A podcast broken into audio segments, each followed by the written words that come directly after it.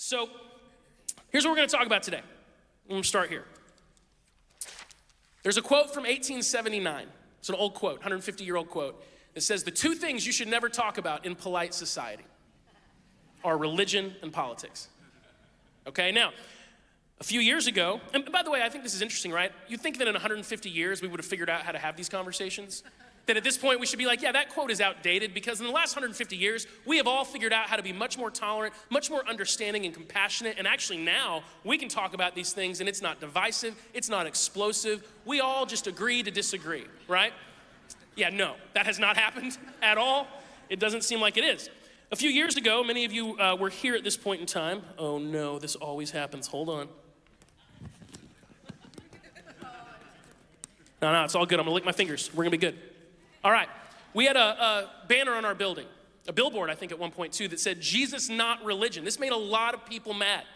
Um, but what we were trying to say was not that we don't reverently worship God.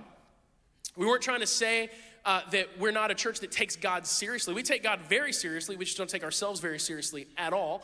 Um, what we were trying to say is that religion is typically a bad thing.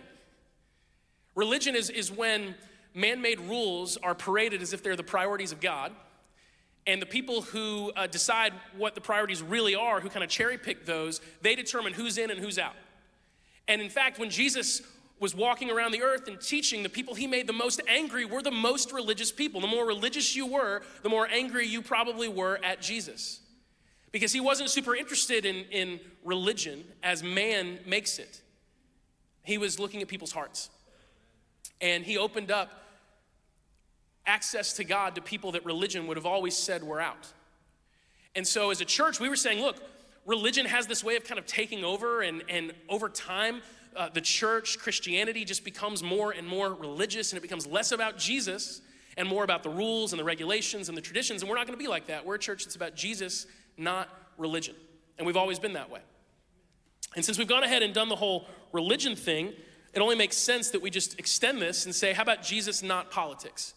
Um, because the tendency is also for religion, for church, for all this stuff that we do to also over time become political. And in fact, the church in America has become much more political and politicized than, than at any point in my lifetime. In the last 30, 40 years, there's been this huge effort to politicize the church. And today we're going to talk about why that, that can't be. Now, what I'm not saying is that your faith in Jesus should not inform your political passions or your political convictions. Absolutely. It's fine to be interested in politics, it's fine to be involved in politics. It's fine to let your faith guide your opinions on politics, how you vote, what you talk about. But here's what's not okay is for, for you, for anyone, especially anyone who follows Jesus, to be constantly fired up, freaked out, panicked, worried, obsessed, anxious, angry because of, of what's going on politically. John chapter 14, verse 27, Jesus said, I am leaving you with a gift peace of mind and heart. And the peace that I give is a gift that the world cannot give. So don't be troubled or afraid. Jesus said, I'm coming to give you peace. And the peace that I offer is a peace this world cannot give you. In the last three, four years, I've had so many conversations because of my role here with people who are just constantly triggered, angered, anxious, mad, scared, and obsessed with politics. I mean, I've never been like that. Um, no, I've, I mean, we've all fallen victim to that from time to time, right? Because there's this tendency to believe that the time that we're living in is like the most important time that has ever been, and that right now in this moment, this is like, this is the tipping point of history. That's something that we all have a tendency to believe, and that's something, by the way, that pretty much every generation has believed. And it's very easy for us, and by the way, a lot of people make a lot of money and profit very much by keeping us in that state. And so I've seen more people that, that I love and care about and know through conversations, through things that I see on social media. I, I, I browse, but I don't post very much. But I, I see so many people and they're just worked up. and it's all about politics. In fact, there was a conversation I had with a, a gentleman a few years ago that I'll always remember because uh, someone, and I still love this man very much, see him occasionally, but he was letting me know that, that he, was, he was moving away from the church. He was leaving the church. And I was like, man, why? And he talked for 30 minutes straight about politics. And afterwards, I said, man, that's cool. And I actually agree with much of what you said. What does any of that have to do with our church? And he went, oh, I don't know. He's like, and, then he, he kind of put words. He said, I think you should just be more political. I think that, that we as a church should be more political. And I said, man, no. No. Because we're Jesus followers. And there was a tremendous pressure, as we're going to explore today, on Jesus to get political, and he didn't do it. And today we're going to explore why. Now, next week we're going to start going through Romans chapter 13, which deals with this concept of God and government and how do we as Jesus followers engage with a government that maybe we don't agree with, maybe we don't think it's going in the right direction, maybe its values aren't what we value. How do we engage with that? We're going to talk about things like is there such a thing as biblical civil disobedience? Is there a way to sort of go against the government as a Jesus follower if you don't agree with certain things? We're going to have really interesting practical conversations, but today is sort of a foundation. And what I want us to do today is look at how Jesus engaged with the politics of his day. And what things about politics, about the world, about himself did Jesus believe that maybe guided the way that he engaged or didn't engage in, in politics? And the question we're going to get to is do we believe those same things? I'm a Jesus follower. So it's important for me to believe what Jesus believes. How can I follow him if I don't believe what he believes? We're going to explore that together. It's going to be a really interesting conversation. Now, here's what I want to start with. There's a little bit of history, and I'm going to try to, it's not boring history though, like it's super messed up, jacked up history, okay? It's kind of like soap opera history. It's crazy. But what I need us to understand is this I, know right now um, there's a tendency for people to get very worked up politically because the world seems crazy. Like, can we agree with that? Does the world not seem a little bit crazy? Has anyone felt that, looked around, and said, like, what is happening? Right? I mean, just think about the last few years. I mean, right now we've got what's going on in Ukraine. And then it was Afghanistan last year. What happened there was, was seemed crazy. And, and, there's been all this divide politically between Republicans and Democrats, and that divide is, is widening, and each side accuses the other side of everything from fraud to cheating to election interference to election suppression, like just finger pointing left and right right? We've had all the COVID stuff and, and, the way the government has responded to that stuff. And it's ranged from certain states like ours and, and Florida and other states, a lot of southern states, uh, saying, like, pretty much for the most part, let us be, to other places where it's like, you can't do anything, you can't go anywhere. There have been uh, vaccine requirements and mandates, there have been mask requirements and, and mandates, there have been just all kinds of, of craziness. And, and it, you look around, it just seems so chaotic. And so it's easy to say, man, it's impossible not to get sucked into the vortex of, of political frustration and angst because it's so crazy. How could you not? But what I need us to understand is that as crazy as our politics are today, it may not hold a candle to how crazy the politics of Jesus' day were. So I need us to kind of understand the, the political setting of Jesus' life because he happened to live in one of the most politically charged eras in human history, okay? So let's start here. When Jesus was alive, uh, it was right at the height of the Roman Empire. Okay, so I'm gonna walk us through this real, real quick. So, about 50 years before Jesus, there was a dude named Julius Caesar. Today, I think there's a casino named after him, not much else. Um, there's salads. He was a big fan of salads, loved salads so much, uh, just passionate about his lettuce. And so, uh, I don't even know why they call it a Caesar salad. Someone probably does, but whatever. So, Julius Caesar, this is about 40, 50 years before Jesus, okay? He was actually the first dictator of, of Rome. Before that, Rome had been a republic. Caesar had more power. And he was actually assassinated by some friends that tried to, to overthrow him. They were afraid he was getting too much power. Uh, and they were going to kind of take over.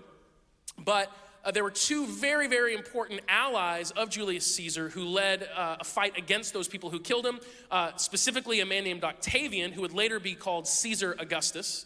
Um, he was the first emperor of Rome, and Mark Antony, who was a lover of someone named Cleopatra, if you've ever heard of her okay? Interesting, by the way, think about how important these people are in history. I mean, movies have been made about these people. People still know who they are today. Like, you might be someone who goes, I don't know much about history, but you've probably heard the names Caesar, Cleopatra. And yet, how crazy is it that Jesus Christ, a poor carpenter from the middle of nowhere, ends up casting a shadow over history so much greater than any of these people with all the political power and might in the world. That Jesus rises above all of them when it comes to fame and importance in history. That's pretty crazy. But, but these are important figures, right? So here's kind of what happens um, Octavian Mark Antony, they defeat the people who uh, killed Caesar. Then they have a beef, and Octavian wins. He becomes emperor, Caesar Augustus. Um, when Jesus, by the way, is born, this is who the, the emperor of Rome is Caesar Augustus. But then after a while, he gives up uh, his rule, and Tiberius is a man who takes over for him. Tiberius is actually uh, the emperor during Jesus' life. Okay? Uh, there's this guy named Sejanus who is really important. He was like Tiberius' right hand man, but as you'll see in a lot of the politics of the day, he wanted to be the man. He didn't want to be number two. And so he's kind of positioning himself constantly to take over when Tiberius is done. He's putting all his guys that are loyal to him in really important places so that when Tiberius is done, he can take over. But then Tiberius catches wind of this, has Sejanus killed, has a bunch of the people aligned with Sejanus killed. It's great. We have like cancel culture. Uh, they had murder culture. That was the culture in like like we're like you can't tweet anymore they're like you can't breathe anymore that's how they handled stuff back a little bit different um, I don't like either culture, but you know, I, breathing is better than, than tweeting, so it's okay. Okay, so after Tiberius, uh, there's this dude Caligula, and he's horrible. He's like a dumpster fire. He is uh, just crazy, as many of them were. Uh, and then that leads to Claudius, to Nero, who is also a dumpster fire, who actually uh, allows Rome to catch on fire, which is, is, is, a big deal. And then you've got Vespasian and Titus. These guys are important. When Vespasian is the emperor, there's this giant war between Rome and Israel. Israel tried to break off and have independence. This is 40 years after Jesus' life, so about 70 AD. And, and, and actually, Rome lays siege. Titus was in charge of this. He lays siege to uh, Jerusalem, and a million Jews were killed. Jerusalem was completely destroyed, the temple in Jerusalem completely and totally destroyed, and then Titus becomes uh, the emperor. So these are important people. Try to remember some of these names. Are, we, are, you with me? All right, next flip chart. Here we go. This gets even crazier. You think that's nuts? Wait till you see what's going on in Israel. Man, these pages are so small. Hold on. It's basically toilet paper. All right, here we go.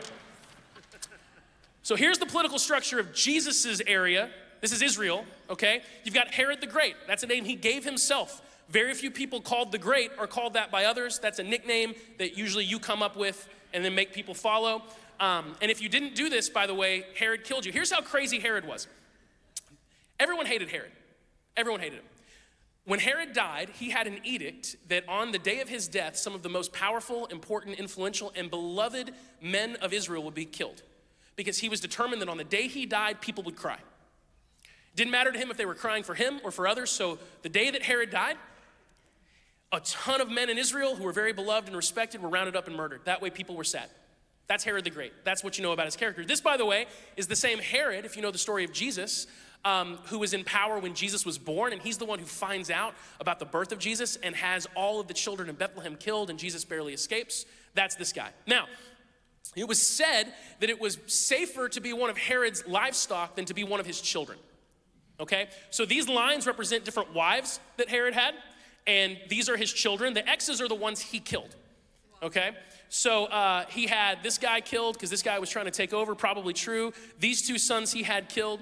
And then you've got uh, Herod Philip I, Herod Archelaus, Herod Antipas, and then Philip II.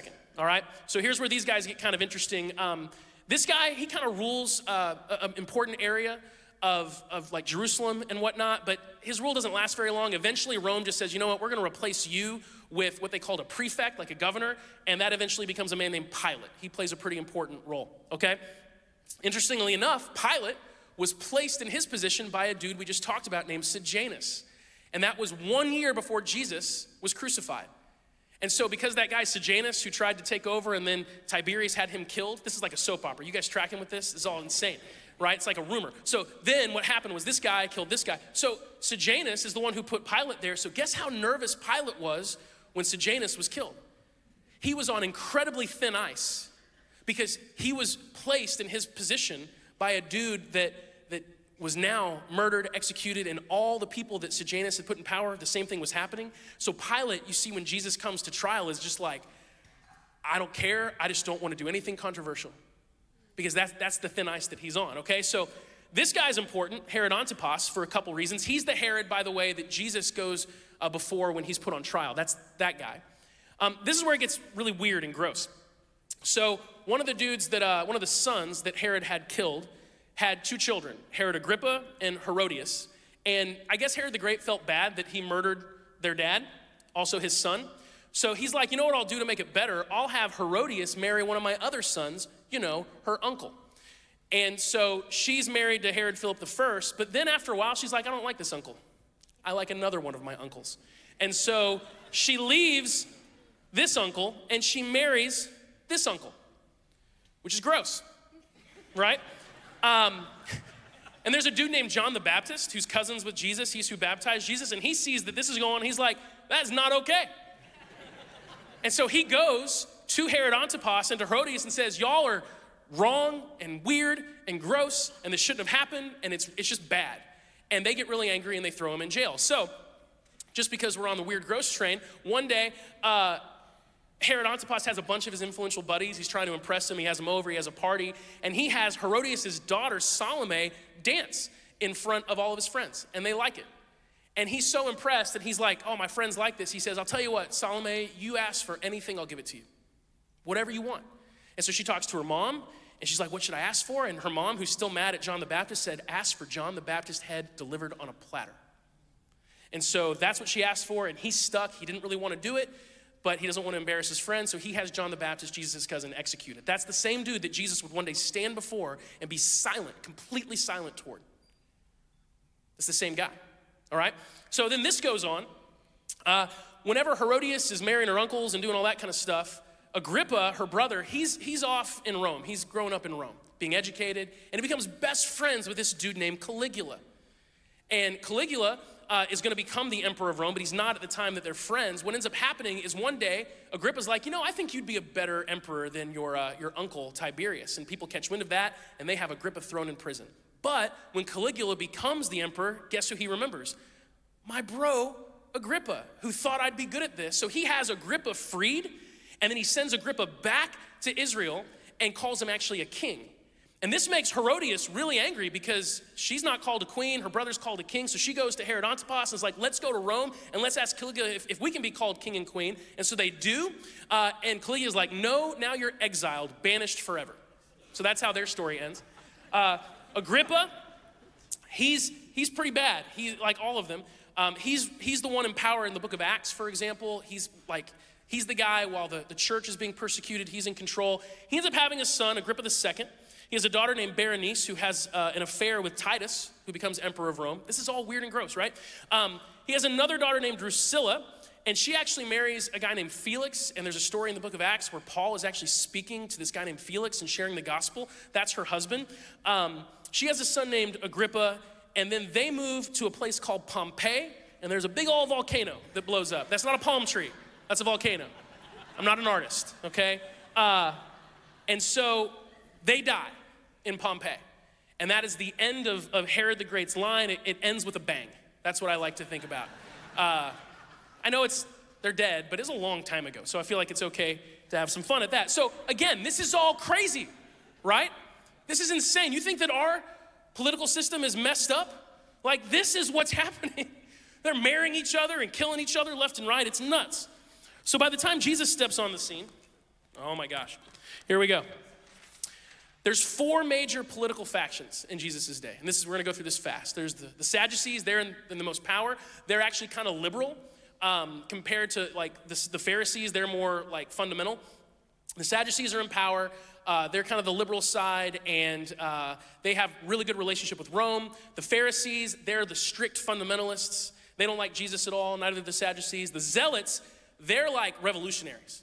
They're violent. In fact, they're the ones that are going to instigate this big rebellion that's going to end with, with Jerusalem being completely destroyed not very long after Jesus is alive. Then you have the Essenes. They don't do anything. They go off into like the wilderness and just read the Bible and stay out of everything.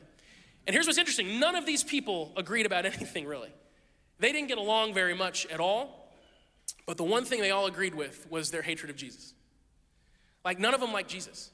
Because the Sadducees, like, their beliefs, Jesus would, like, they, he, they'd ask him questions and he would just put their beliefs to shame. He's like, You guys don't even know what you believe. Okay? The Pharisees, like, they agreed with a lot of what Jesus said. It's just that they thought they were going to be the ones that, that kind of ushered in the, uh, the Messiah and all these other things. And here's Jesus, and he's doing things they don't agree with, like he's ignoring some of their traditions. And, and he looks at them and says, like, yeah, you guys have all the head knowledge, but your hearts are just dark. Because it's not about what you know, it's not about what you believe in your head, it's about does, does your heart change because of it? So you don't love people, you don't care about people, you put burdens on people, you're just religious. All right, the zealots, they would have loved if Jesus would have said, hey, come on, let's, let's do this, let's take Rome down. They would have let Jesus be their leader, but he was just far too peace loving for them. And so you have all these people that can't agree.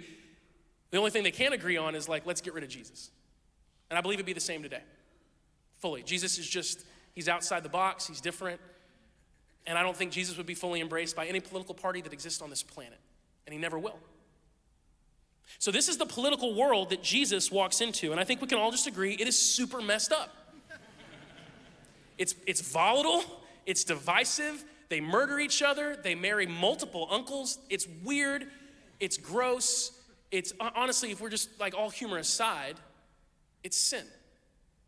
It's just the, the worst parts of humanity on display.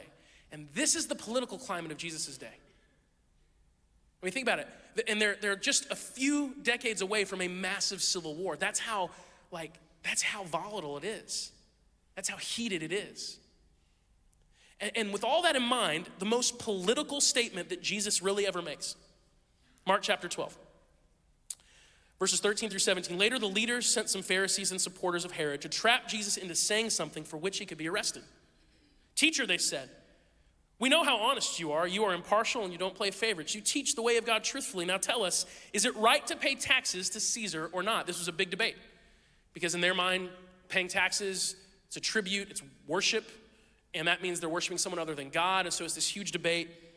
Should we pay them or shouldn't we? Jesus saw through their hypocrisy and said, Why are you trying to trap me? Show me a Roman coin and I'll tell you. And when they handed it to him, he asked, Whose picture and title are stamped on it? Caesar's, they replied. Well, then, Jesus said, Give to Caesar what belongs to Caesar, and give to God what belongs to God. Like, and they're just like, What? it's so simple. And, and here's what's, what's insane to me is that is probably, arguably, the most political statement that Jesus ever made. So he, he's in this super messed up political climate. Like everyone's angry, everyone's upset, it's volatile, people are getting killed left and right. Like the emperors are changing and they're murdering each other and poison. I mean, if you look at the history of the emperors, by the way, it's like when they don't die of natural causes. They drink something and they're dead. And then someone else is the emperor. And sometimes you're the emperor for like a few months. It's just, it's messed up. And obviously, it's moving toward something that's explosive, this civil war that's about to happen. And Jesus knows about it. In fact, Jesus talked about that. Like he, he prophesied about that. And yet, in the midst of this incredibly charged political world, Jesus never gets sucked into it. The most political thing he ever says is, you know, give to Caesar what Caesar's, give to God what's God's. Now, they wanted him to, to get political. In fact, to the Jews, their Messiah was a political figure in their mind. See, we always have this tendency to, to imagine God fitting into the, the world we can understand, right? We're limited by our imagination. And so, in our minds, the only thing that could really change the world is something political. So, the Messiah must be a political figure because that's clearly what's going to happen. It can't be a, a self sacrificial teacher and healer, that would never do it. But God is not bound by our, our limited imagination or our understanding of the world.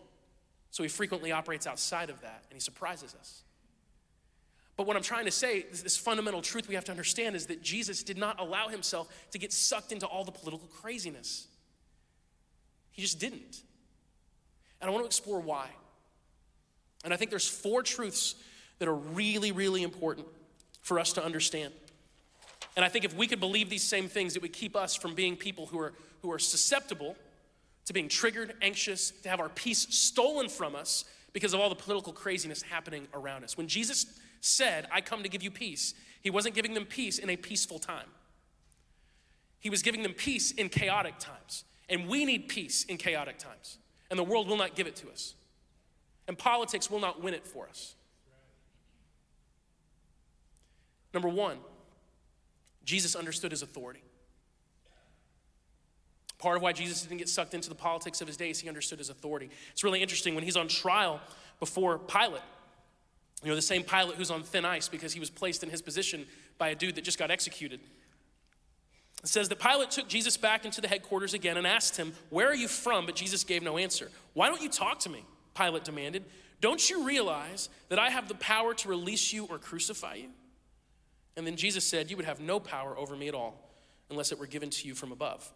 So I think it's interesting and kind of funny that Pilate is flaunting his power in front of Jesus. And Jesus knows what's going to happen. Jesus knows that just a few years later, Pilate's going to be exiled for the rest of his life. But, you know, to, to say to Jesus, Do you realize who I am? Do you understand my authority? It's like Jesus could respond. Let me ask you a few questions. Um, have you ever spoken to a storm and it obeyed you? Have you ever had a man filled with, with multitudes of demons fall down on his face in front of you and beg you for mercy? Have you ever spoken to a dead girl and told her to rise and she got back up? If Jesus wanted to, he could have said that to Pilate. He could have said, Don't talk to me about authority. You have none. I have it all. But he didn't say that because he didn't have to, because people who have real authority don't have to tell people they have it. See, Jesus understands his authority. And, and he understands who he is and the power that he has. And so, why didn't Jesus get sucked into the politics of his day? Because it was beneath him. It was beneath him. You know, something interesting that Jesus says in his exchange with Pilate, if you keep reading, Pilate asks him, So, are you a king or not? And he says, My kingdom is not of this world. My kingdom is not of this world. Jesus understood that there is something greater than what's happening right now. We, we need to remember that, guys. That for all of history, there have been crazy things happening and charged seasons and eras, and, and at the same time, there's this greater arc over history. And Jesus said, My kingdom is not of this world, it's something greater, it's something far bigger. In Matthew chapter 4, Jesus is being tempted, and he's tempted three times by Satan. the third temptation says this, verse 8 Next, the devil took him to the peak of a very high mountain and showed him all the kingdoms of the world and their glory. I'll give it to you, he said, if you'll kneel down and worship me. Get out of here, Satan, Jesus told him. For the scriptures say you must worship the Lord your God and serve only him. Satan was offering Jesus all the kingdoms of the world. That must mean that Satan has some influence with the kingdoms of this world. But Jesus wasn't interested. Jesus just wasn't interested in earthly power or earthly influence because he understood that the kingdom of God, the kingdom, by the way, that if we've given our lives to Jesus, we are citizens of, it is not of this world. Which means that the solutions that we really need in our lives are not of this world. It means that the hope that we have is not in this world. That's why we say Jesus, not politics. Not because we can't be interested or involved or, or, participate, but because our hope is not in politics. Our hope is not in, in who we think should be in the Oval Office. Our hope is not in, in who wins the next election. It's in Jesus. And his kingdom is not of this world, it's, it's part of something much greater. And we have to ask ourselves the question do we see ourselves primarily as citizens of this world or citizens of his world? And if you see yourself as a citizen of, of the kingdom of God, it just, I don't know, it puts things in a different perspective. That's the second truth. The third truth, I think this is something a lot of us need to remember that Jesus understood that real change happens, real change happens bottom up, not top down. So in Mark chapter 4, Jesus says, How can I describe the kingdom of God? What story should I use to illustrate it? It's like a mustard seed planted in the ground. It's the smallest of all seeds, but it becomes the largest of all garden plants. It grows long branches and birds can make nests in its shade. Jesus says that my kingdom is like a weed. That's why I mean, it's actually illegal in, in the Jewish world to plant mustard seeds in gardens because it take everything over. It's like there now you have a mustard tree. That's it. But it's bottom up. I think sometimes when we recognize that change needs to happen, which by the way, guys, it's good to have discernment and recognize, man, things need to change. This is not going in a good direction. Something needs to happen. But we have a tendency, we get sucked into the politics of the world and we believe that real change happens top down. If we get that person elected, if we get that law passed, that's going to trickle down and change the world. That is not how change happens. It's bottom up. And so Jesus spent virtually no time trying to wine and dine the influential people of his day. He spent zero time trying to, to gain political influence and, and become close to people who had power. You don't see the Apostle Paul in the New Testament writing, like, guys, just get me elected to the Senate and then we can really make something happen. No, what did Jesus do? He went and talked to everyday people and he opened the eyes of everyday people and he opened their eyes to the love that God has for them and they began to give their lives to Jesus. And from the bottom up, the movement of Jesus became so strong and so powerful that no top down authority on earth could stop it or has been able to stop it ever since. Because real change happens bottom up, not top down. And Jesus believed that. Finally, Jesus understood the permanence of his kingdom versus the fleeting governments of this world. I made a chart. I don't do this very often. It's a pretty cool chart, right? So let me explain the lines. Uh, this line represents the uh, length of, of the movement of Jesus in time up to this point. And please understand that this one is still going. In fact, I should have just drawn it off the edge because it hasn't ended. So just pretend that that keeps going. That would have been better. My mistake. So this represents over 2,000 years, right? Because the movement of Jesus has been going for 2,000 years and it's still going. This line would represent uh, the length of time that the, the, the Roman Empire was in power. And by the way, the Roman Empire, by far, the longest lasting, most successful uh, political organization in the history of the world. Nothing comes close to it. A thousand years. It lasted a thousand years. That's insane. But it's over, it's gone. And yet, the movement of Jesus keeps going. More than double, and it will one day dwarf it. Uh, this would represent the British Empire, which is another one of the most successful empires in the history of the world. 400 years. There's a period of 400 years where, where Britain controlled like so much of the world. There was actually a saying that said the sun never sets on the British Empire. And that was true. Because you've got Australia and India and Britain and the colonies here. It's like they were everywhere. 400 years, and then it, it ended. And we kind of played a part in that. And then you've got us. Look at us. Look how cute we are. Look at America a little line right there. You know, just chugging along. And I don't, I don't know what's going to happen. Like, maybe, maybe we'll one day outpace this one and we're, we're, we can jump up here. We got a couple more hundred years in us, I guess. I don't know. Or maybe we'll even like go to this level like, wow, can you imagine if America was in power for a thousand years like Rome? Of course, by that time, this line will be a lot bigger. And here's what we need to understand, guys the, the kingdoms of this world, they all end, it's fleeting. And if you read the book of Revelation, there's a lot of imagery and it's not like super clear all the time what's going on, but what is clear is that Jesus does not return and make like any nation the official nation of the world. He comes, and actually, it says that all nations oppose him, and that he speaks against all nations. And he just hits the reboot button, the reset button on everything. Like he doesn't come and make the world America or any other country in the world. He, he starts something new. And so what we have to understand is one day this line, uh, this never ending line of the movement of Jesus, these will just be like tiny, almost indiscernible little dashes because his kingdom is permanent. It will never, ever end. And yet, so much of the time, instead of putting our trust and our hope in this thing, we put all of our focus and energy and attention and stress and worry and fear on this one. I mean, I love the country I live in, but it's nothing compared to the kingdom of God.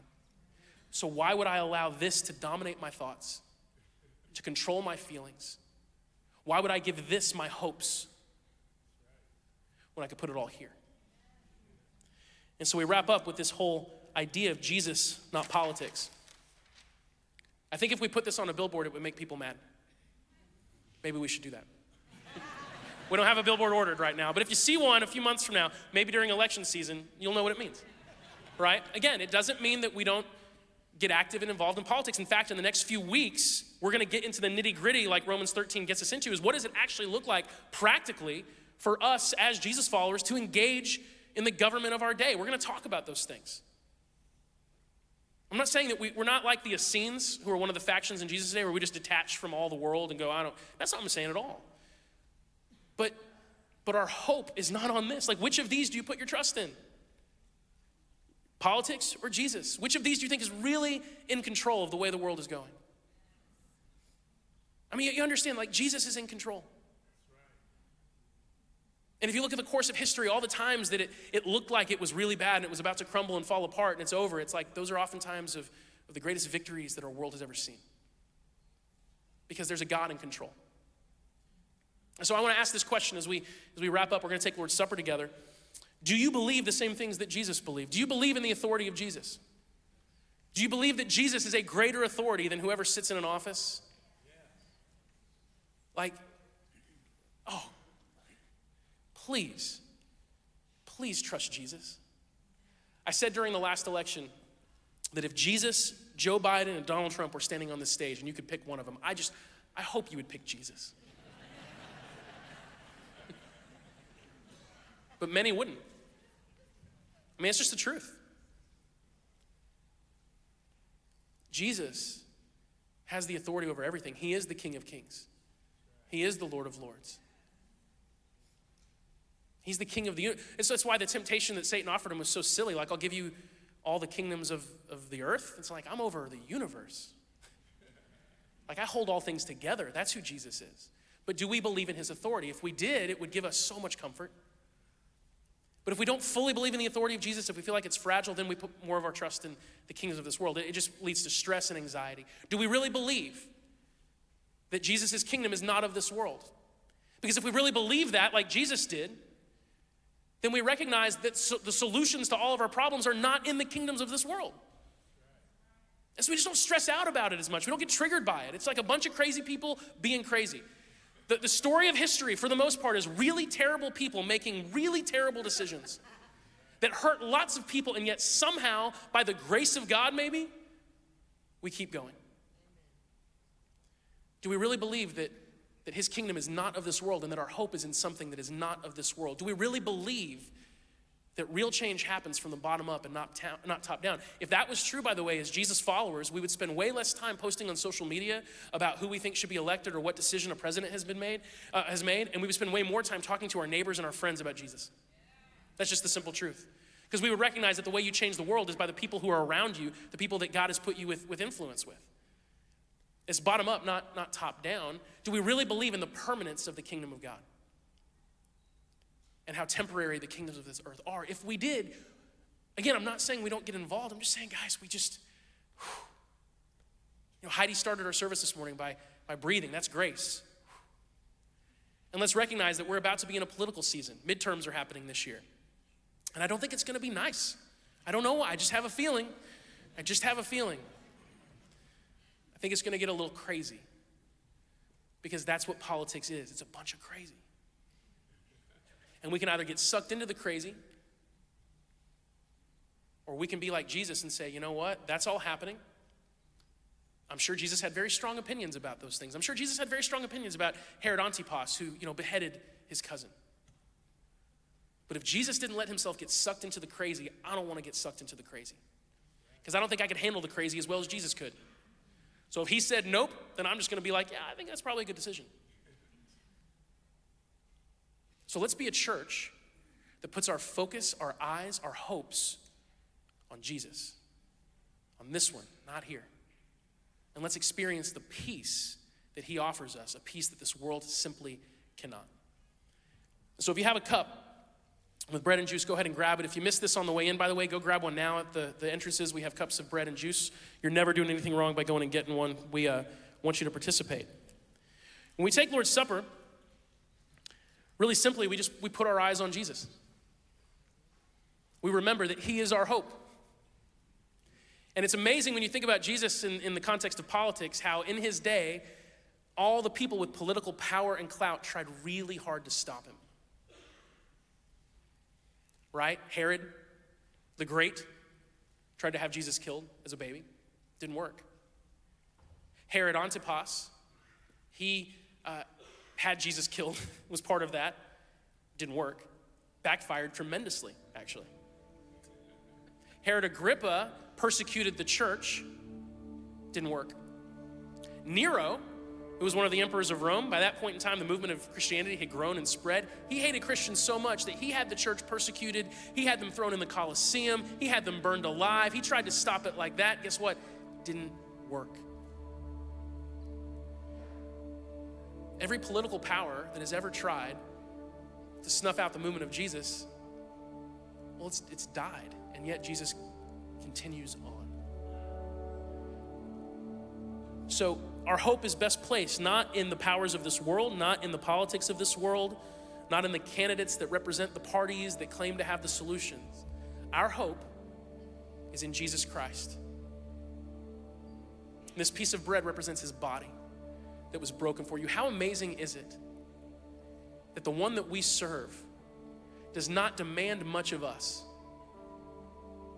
but he gives everything for us? I've never seen a politician do that. I've never seen a politician give everything for his people. But Jesus did this for us. So as we pray, we're going to take this bread. We're going to thank Jesus for what he's done for us, for the life that he's won for us. And we're going to remind ourselves that our hope is in him and not in the powers of this world. Because he endures. If we put our trust in him, we endure. So let's let's pray. Father God, thank you for this bread. Thank you for what it means. This is your body broken on the cross for us. And when we take this, when we eat this, it's a, it's a recognition that we need you, that you sustain us, that the grace you gave, the forgiveness that you won for us on the cross, that is what sustains us. That is what our hope is in. That is what our trust is in. Help us remember that today, Lord. Let's take the bread.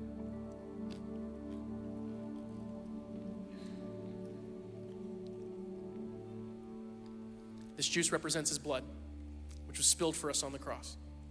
It was a sacrifice that was poured out to pay for all of our sins. And you know what? It was, it was to pay for all the sins of this world. So, all the crazy, weird, messed up stuff that we just looked at in a chart, this covered that too. There's no sin too great, there's no problem too big that the blood of Jesus cannot make amends for. So, let's pray. Father God, thank you for the sacrifice of your Son. Jesus, thank you for willingly shedding your blood for us. You love us. You gave everything for us. You gave it all for us, Lord. So help us put all of our trust, all of our hope in you. Help us get all of our peace from you and not from the kingdoms of this world. We pray this in your name. Amen. Drink.